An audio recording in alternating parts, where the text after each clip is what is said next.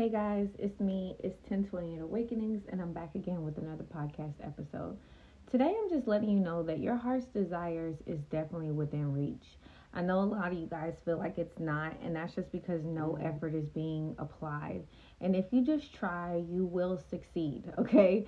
Most of the time, people feel like, oh, well, I did try and this didn't work out. Well, you have to be consistent, you know? You can't just apply for one job and say, now I got it. You know, you got to apply for multiple jobs and you know applying for the job of you is something that you should put a lot of dedication energy and time into okay?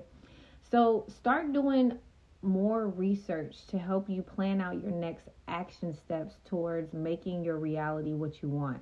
What does that mean okay? So when we're doing visualization techniques it's really important for you to make sure you visualize with moving people.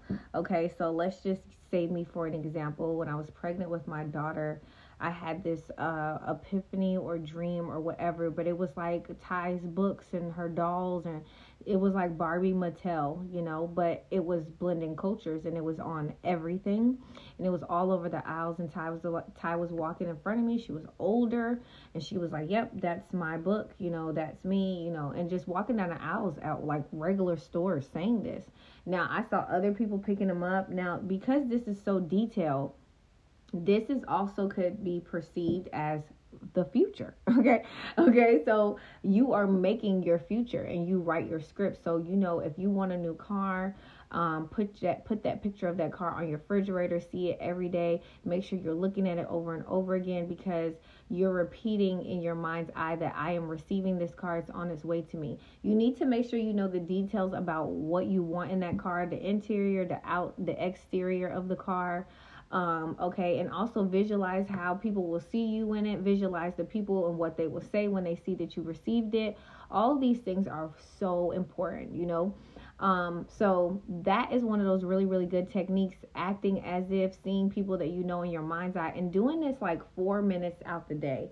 A lot of us do not use our imaginations, and that's really, really important for you to visualize paying a bill. Like if you really want to pay a bill, you're like, how do I do that? You see the end result of it doing it. You have to practice this technique. You cannot just do it one time. It requires continuing practice. Um, but just keep doing it on small things, like things that don't have a lot of pressure. If you if you're really angels or if you're really, you know, who you say you are, show me something impossible, you know, a purple quarter. Now when it shows up, even if it's a cartoon or however it shows up, you have to accept it because that's the the terms that you ask, unless you ask detailed things that you want to show up, okay? All right, so um definitely take some time to like randomly go on Google search and click on different directions that you may want to take your life, different trips that you want to visit, different places you want to see, different jobs that you want to have.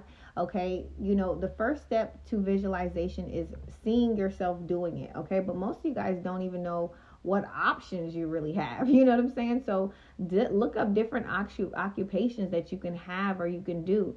Now, you don't have to do what someone else does. You don't have to do something unless it has a degree to back it. A lot of people in this day and age do not, you know, especially successful people are not backed by any degrees at all. They're only backed by like their intuition and their God-given right to receive ideas and execute them. So, like I always tell people like if you understand that you're God, you you really already going to be successful because I am means God is the same and that means I am at work. That means I am God at work. So you know it's going to be gravy. You know what I'm saying? But if you feel like you're not God and that you have to be subjected to things that you don't want, you don't need, then you give your power away and you hate your job, you hate waking up every day, you hate going to this place and you create that reality, okay? All right, guys, I love you guys, and I'll see you guys on the next podcast episode. I hope that this podcast inspired you in some kind of way, and I'll see y'all later. Bye.